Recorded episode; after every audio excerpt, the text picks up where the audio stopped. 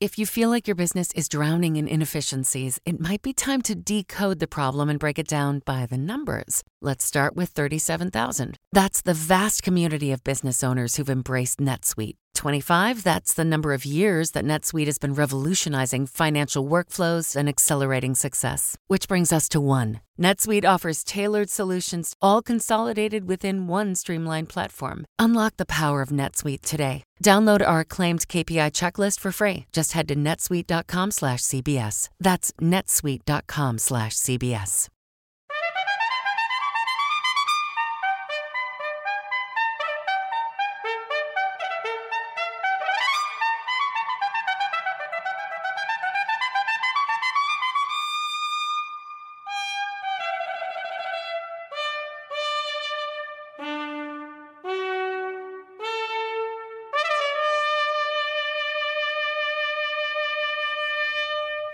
morning. I'm Jane Pauley, and this is Sunday Morning. It's Oscar Sunday, Hollywood's biggest night, as we'll be noting throughout the morning. But over this evening's ceremony hangs a troubling question how to judge the legacy of Hollywood greats, living and dead, who've been accused of sexual misconduct. A question Tracy Smith will consider in our Sunday morning cover story. From there, it's on to critical mass.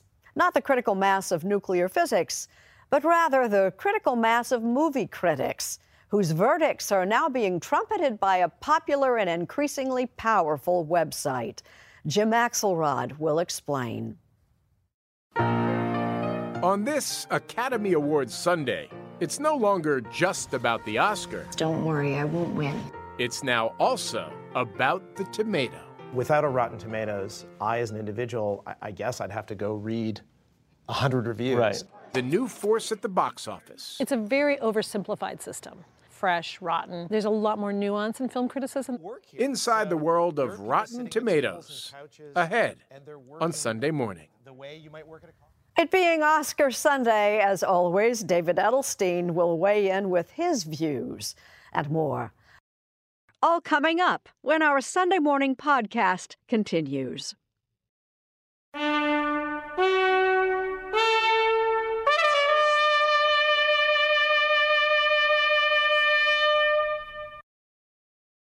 The legacy of some of Hollywood's biggest names is in doubt this Oscar Sunday, tarnished by charges of sexual misconduct. But should that taint extend to their most beloved works? A question pondered by Tracy Smith in our cover story. If you need to be reminded why they called Alfred Hitchcock the master of suspense, just take a look at his 1963 film, The Birds. It was 31 year old Tippi Hedren's first big movie role, and she was a natural as the blonde victim. But there was horror off screen, too. Hitchcock, she says, made her life miserable. You can say, Me Too. Oh, yes. Oh, absolutely. And I did have those Me Too kinds of, of situations. Oh, yes. In her 2016 autobiography, Hedren says the director hounded her for sex and lashed out at her when she refused. He said, I'll ruin your career. Yes. And it was because you. Because I turned him down. Why do you think there are biographers, people who've worked with Hitchcock, who say, well, this wasn't the man that I knew? Well, aren't they lucky? and how, why would they know? Why would they have the same relationship that I would have? For her, the movie will forever be clouded by what went on behind the scenes. Do you think that we can appreciate a groundbreaking work of art, even if we know that the man behind it might not be that great of a human being? it might be difficult. It might be difficult to separate the fact that there is a great piece of art, but boy, you don't want to get in the, be alone in the room with him. So, do revelations about someone like Hitchcock change the way we think about his legacy? How about Kevin Spacey? He was scrubbed from his TV and movie roles after apologizing for misconduct with a minor. But does that make his earlier work, like American Beauty, unwatchable? Don't interrupt me, honey. And after a torrent of sexual assault allegations, all of which he's denied, Harvey Weinstein won't be at the Oscars tonight, or any other. But the films his companies produced and distributed have won a total of 81 Academy Awards. Can't remember the titles? There's an easy way to find out. Rotten Apples is a database that'll tell you if anyone connected with a film or TV show has reportedly been accused of sexual harassment or assault. How about Psycho? Tal Wagman and Becca Nutt are two of the site's creators. Are you saying don't watch these if there's a rotten apple in them? We're not saying that. We're saying here's information for you, for you to decide. Mrs. Bates. I mean, do you think that's even possible to separate the art from the artist? It's hard for me. It's hard for me too. You might recognize these two. Uzo Aduba for her Emmy-winning role in Orange is the New Black. You need to be on your way because she don't like talking to you, not one bit. Can we, can we maybe turn down the lights? And Amber Tamblyn for her work on this network and many others. Both are founding members of Time's Up. When you look at the Academy Awards, I mean, there are dozens, probably hundreds of movies that were either produced by, directed by, or starring someone who's now accused of sexual harassment or sexual assault. What do we do with all of that art? How do we view it? No film, no TV show, uh, no work of art is um, paramount or that genius or more important than uh, the physical bodies or physical selves that have been harmed in the process of making that work. And I think that's really important to to remember when we're thinking about people's legacies who are who are uh, very problematic. I am less concerned with how and what sort of future they have and how their work gets to survive or not survive. I am more interested in what are we doing to make it right. And in some cases, making it right means shunning certain shows and movies, even if it hurts. Are we allowed to mourn those things, that, that art that we loved that now is tainted? Absolutely. I did. Do you mind sharing specifically what you've mourned? Mine? Mine was The Cosby Show. You know? Um, it's like almost makes me want to cry, like, you know, feeling that, you know, that I grew up on that show. I saw myself in that show. I recognize the power of that show, but I also recognize that is a show that was spearheaded by an individual who had lasting effects on a number of women. Mm-hmm. I am a woman. That is my tribe. I stand with those women. Of course, history is littered with examples of artists behaving badly. Caravaggio, the brilliant Renaissance artist, was wanted for murder. Composer Richard Wagner was a virulent anti Semite. And Pablo Picasso, who called women machines for suffering, is said to have abused his wife and girlfriends. But villains or not, their art is hard to ignore. So we can separate the art from the artist? I think it's humanly possible, yes. And I think in some respects it's important. This is a transformative moment. Ted Braun, a documentary filmmaker and professor of cinematic ethics at USC, says we could reject troublesome art, but we'd be poorer for it. It occurred to me that the American Western, which is one of you know our great traditions, might be viewed uh, in certain respects, certainly by Native Americans in this country, as one long celebration of the extermination of Native Americans. And as such, you would look at it very differently than you would um, if you weren't aware of that. Would you want to remove all westerns from the shelf? I don't think so. I wouldn't want to live in a world where those films were not seen. I couldn't imagine. Uh, we would be impoverished. I was just plain lucky. Now 88, Tippi Hedren, who lives on an animal preserve she founded north of Los Angeles, has quite a legacy of her own. Her daughter, Oscar nominee Melanie Griffith, and her granddaughter, Dakota Johnson, both followed her into the movie business. But she still has mixed feelings about her own time in Hollywood. Can you watch other Hitchcock films? Oh, yes. Yes, I can. And fully appreciate And they're two them. entirely different things. Two different things. What do you mean? Yes. You're separating? Yes, totally separate. My my my uh, uh, feelings ab- about him my thoughts about him. Uh, but he was a very talented man, did incredible things. You might say Alfred Hitchcock will always have a place in Tippi Hedren's life. Just outside her front door, a miniature of the famous director sits today in an ornate cage, a monument to a complicated legacy.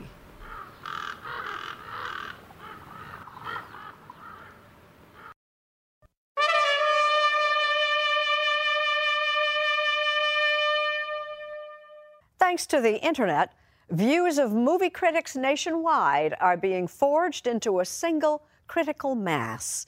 Jim Axelrod shows us how it's done.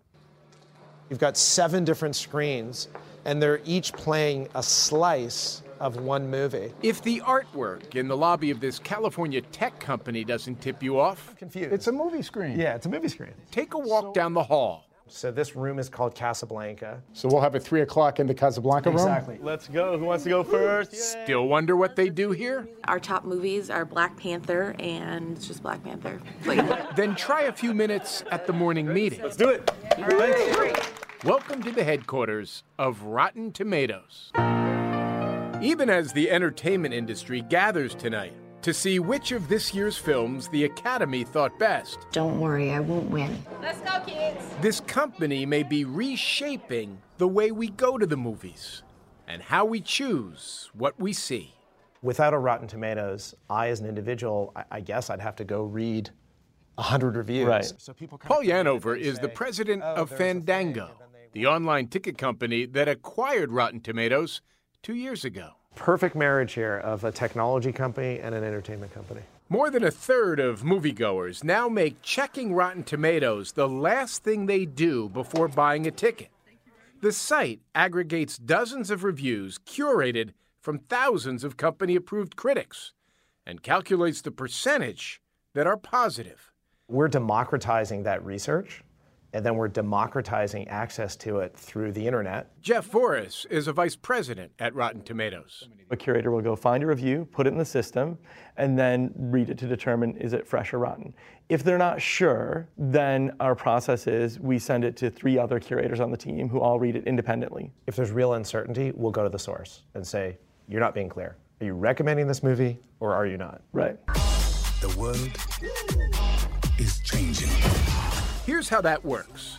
If 75% or more of the critics post positive reviews, It is your time. like 97% did with Black Panther, the movie is certified fresh. Let's go. 60 to 74 on the tomato meter, like Beauty and the Beast with 71, only gets you a fresh. What you're trying to avoid as a filmmaker is a number under 60. That gets a rotten thrown at it. Seriously? Seriously. Fifty Shades Freed, for instance, had a tomato meter score of 12. You own this? We own this. This is Siskel and Ebert for the digital age. Yep, absolutely. It's expensive. Uh, Ethan Titelman works for the National Research Group, a polling firm that tracks industry trends. You have studios as clients. How wigged out are the studios by Rotten Tomatoes? I think they're scared because it's still that shortcut. And you can agree or disagree with their reviewer, but really nothing beats seeing that score at the end to know, yep, I'm, I want to spend my money or I don't want to spend my money on this movie. Our team is the elite of the elite. And that's exactly what spooks the studios. The idea their marketing machines may not be as able to overcome bad reviews in the age of Rotten Tomatoes. Michael Lynton is the former CEO of Sony Entertainment. Rotten Tomatoes came on the scene, and it wasn't the voice of individual reviewers that mattered, it was a collective voice of Rotten Tomatoes. I do know people pay a lot of attention to it, and I do think it does have an effect on how a movie opens, and it certainly has an effect on what the legs of a picture are.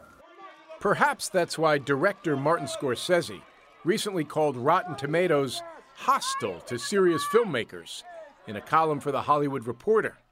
They rate a picture the way you'd rate a horse at the racetrack, he wrote.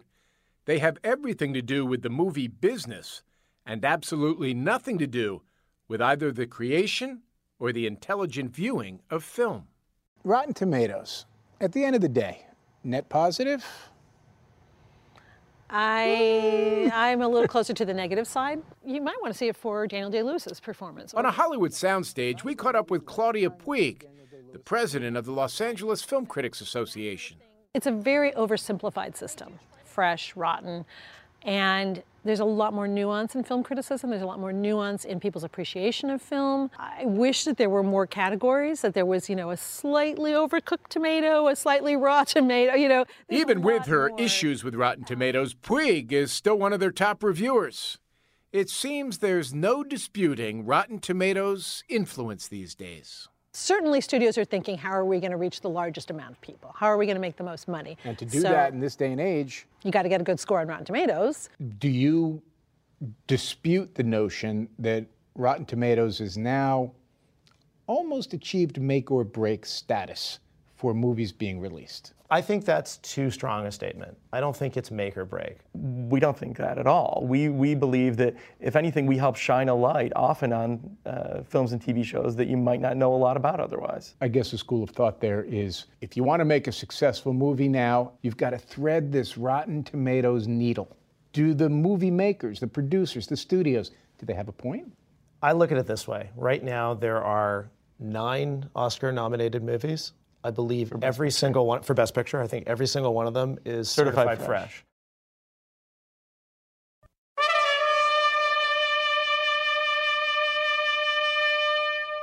Glenda Jackson has not one, but two Oscars she can boast about. Not that she'd ever do that. One of those trophies is for the movie A Touch of Class, a film whose title aptly describes the woman in question Mark Phillips has our Sunday profile. I'm 91. She's 81 years old, actually. Glenda Jackson is. I was very good. Not the character she's been rehearsing in the Broadway production of Edward Albee's classic, Three Tall Women. You're hurting me. You're hurting me. All right, I'm being careful. A two time Oscar winner with a reputation for strongly held views, Jackson plays a difficult to deal with matron. You're hurting me. So here you have a play which is entirely dependent upon three females, and that of itself is fascinating. A person could die. It's a perfect part for her to return to a world where she has long and famously complained about the lack of good parts for women. I mean, I can remember when I was still doing films, and I'm going back a long way now, it was not infrequent to have a woman in a film to prove that the hero wasn't gay. I mean, you know, that you saw that was the kind of reason for being. I mean, it's still, this, we've still got a long, long way to go. Glenda Jackson has already come a long, long way. Her American audience can be forgiven for having lost track of her from the days when she was one of the dominant faces of British acting on American TV. I want no husband. I am married to my country. I don't want my subjects to feel jealous. Her 1970s role as Elizabeth I in Elizabeth R was one of the series that defined Masterpiece Theater on PBS. You're all the same. This obsession with male sexual prowess. It is so typically American. Oh, is it? Her forays into the movies not only proved she was a bankable star who could do anything, but won her those two Oscars. One for 1973's A Touch of Class. One does not have to go where the ticket says. And another before that for Women in Love.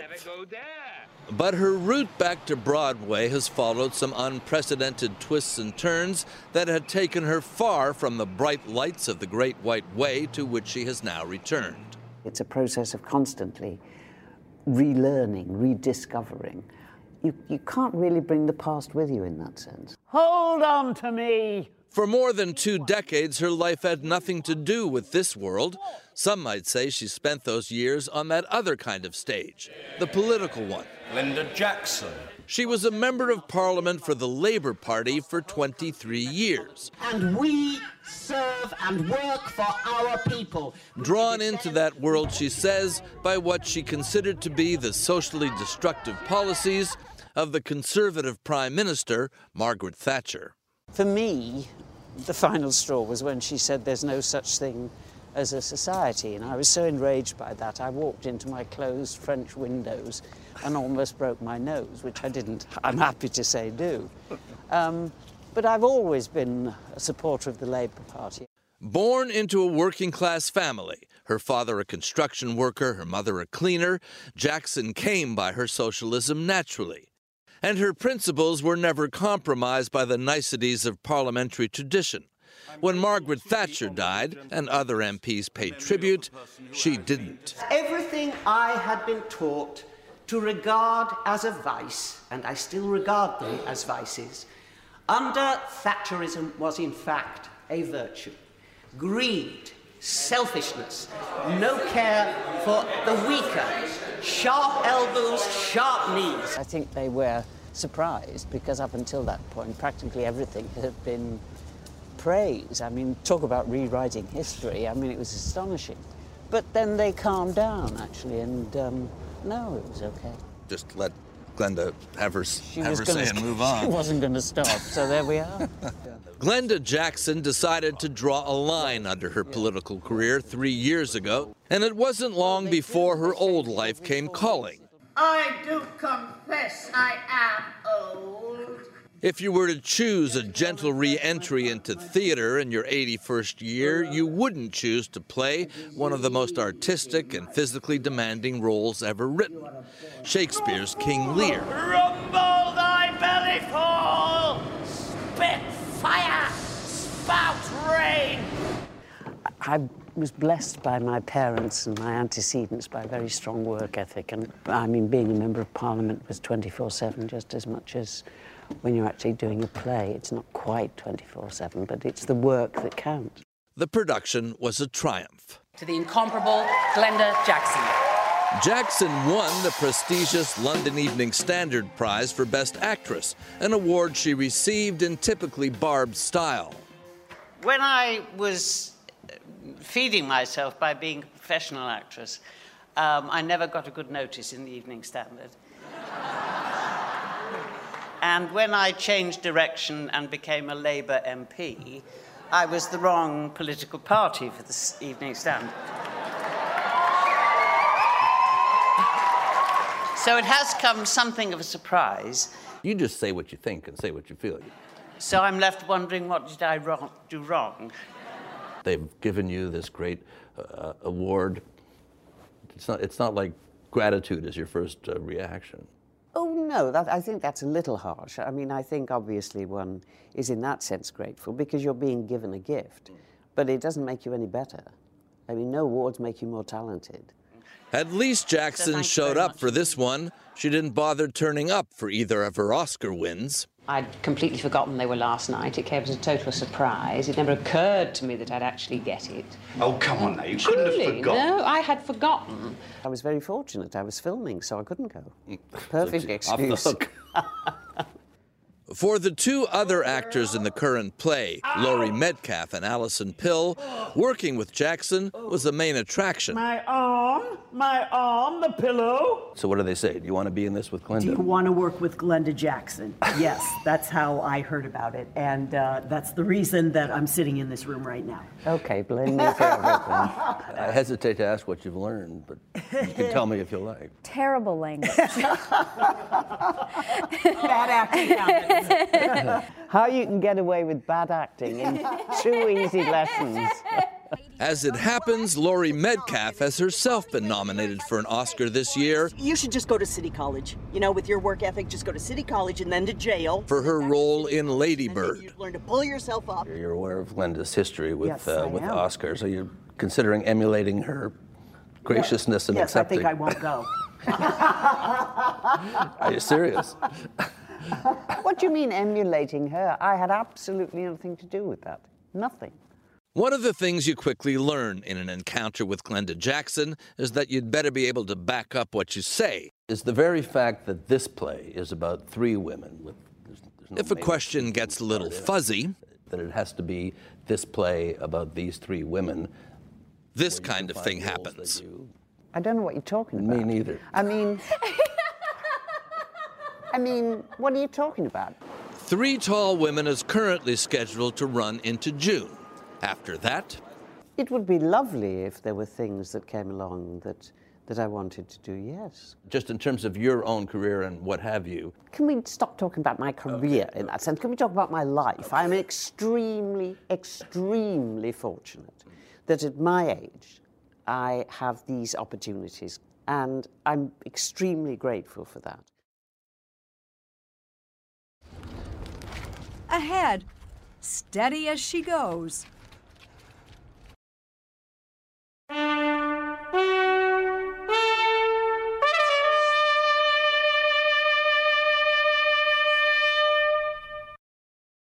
Now, Michelle Miller with the story of a smooth operator. Sylvester Stallone had the muscle, but some of the best moves in Rocky belong to a behind the scenes cinematic champ.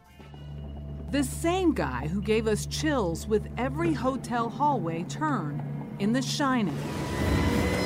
And also made sure audiences had a forest chase to remember in Return of the Jedi. It consists of four things that make it work. Meet Garrett Brown, a one time folk singer who revolutionized movies with the Steadicam. How would you describe yourself? I'm an inventor. I think I'm a better inventor than I ever was cameraman or director. You single handedly changed the way the world views film. Wow. Wow, but true. Before his creation, this is how Hollywood would get those smooth moving shots, with cameras put on platforms called dollies or rolled on rails. Anything handheld would shake and bounce. Garrett Brown figured out a better way.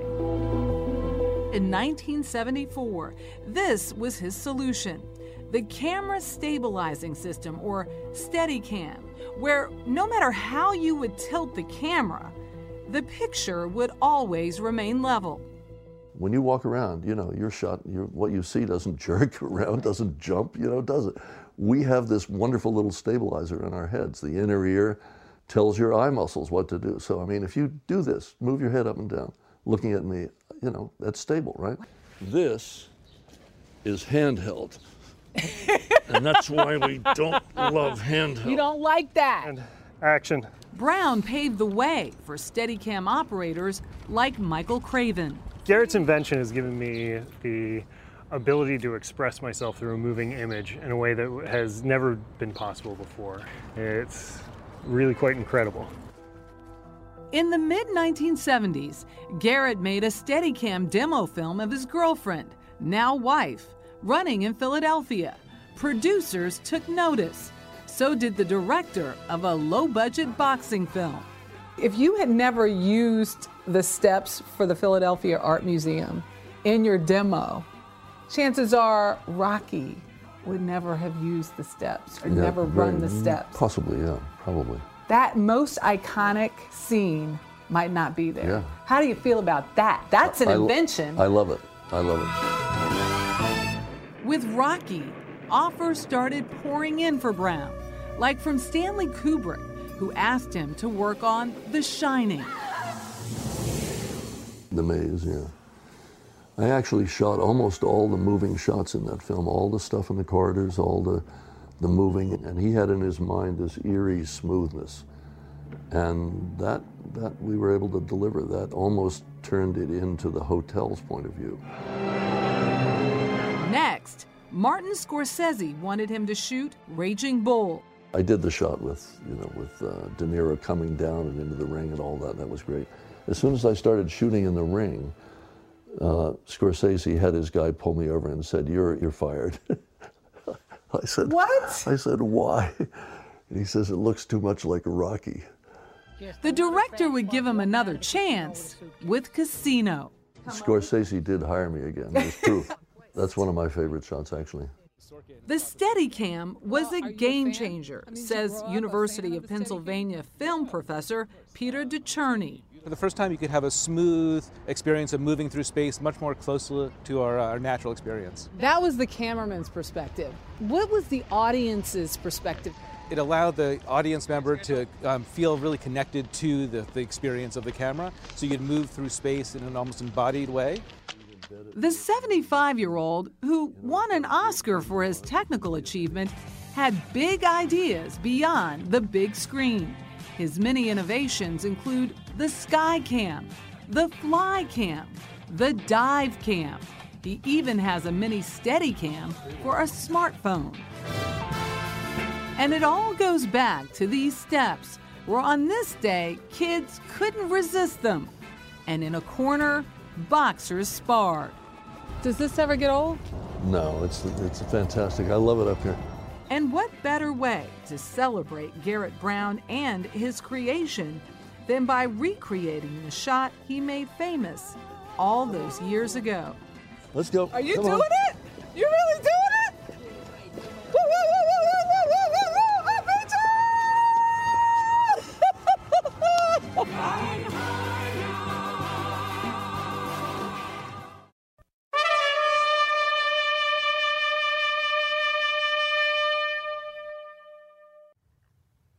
With just hours to go before the Oscars, our David Edelstein is finalizing his picks.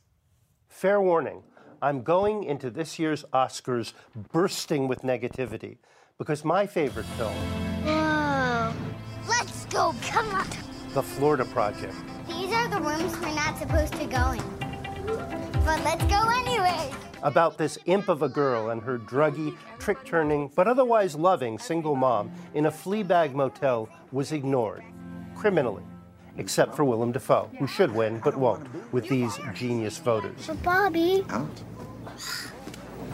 Thank you very much. You're not welcome. The Academy did a little better by the rest of my 10 best list. My numbers 2, 3, 4, and 10 were nominated for Best Picture, and numbers 5 and 7 for Best Documentary. But the first four will lose You may think that thing looks human. Stands on two legs, right? to either the softcore fish porn, The Shape of Water, or the tragicami, tragicami, tragicami mishmash, three billboards outside Ebbing, Missouri. Why did you put up these billboards? My daughter Angela was murdered seven months ago. It seems to me the police department is too busy torturing black folks and eating Krispy Kremes to solve actual crime. I'm rooting for Lady Bird's Saoirse Ronan. You are so infuriating. Please stop yelling. I'm not yelling. Oh, it's perfect. Do you love it? even though she's always blabbering about not reading movie reviews, which hurts me like you wouldn't believe. Frances McDormand will probably win for three billboards. She is one of my favorite actors, and I'm actively rooting against her, as if she did steroids or deflated balls. That's what's screwed up about award shows. You root against people you love. There's only one morally valid reason to do that you have money on someone else. The shows, meanwhile, are weird. You spend three hours watching, you feel gross but starved. This is not a joke. Moonlight has won Best Picture. Last year's screw up with La La Land and Moonlight was a perfect storm of gross. So the first black gay movie ever to win has to come in through the back door. No, wait, there's been an injustice. Idiots. So, who'll win this year? Shape of Water or Three Billboards? McDormand, Gary Oldman and his makeup people, Sam Rockwell, Allison Janney. Shape of Water director Guillermo del Toro, who's a genuinely nice guy. The movie. I'd like to see Greta Gerwig for director, Timothy Chalamet, Dafoe, Laurie Metcalf, and, as I said, Saoirse Ronan. No, you know what? She doesn't read me. Let's go with um, Margot Robbie. I was the best figure skater in the world at one point in time. The biggest suspense, though, is over what the Me Too movement will do to the ceremony. It's going to be so beautifully uncomfortable. A lot of really angry women, victims of harassment. A lot of men who either harassed or looked the other way and want to pledge support, but not trigger someone who knows something to scream, You lousy hypocrite! Rage, righteousness, guilty consciences primed by alcohol. You know what? It might be an amazing show. I'm Jane Pauley. Thank you for listening. And please join us again next Sunday morning.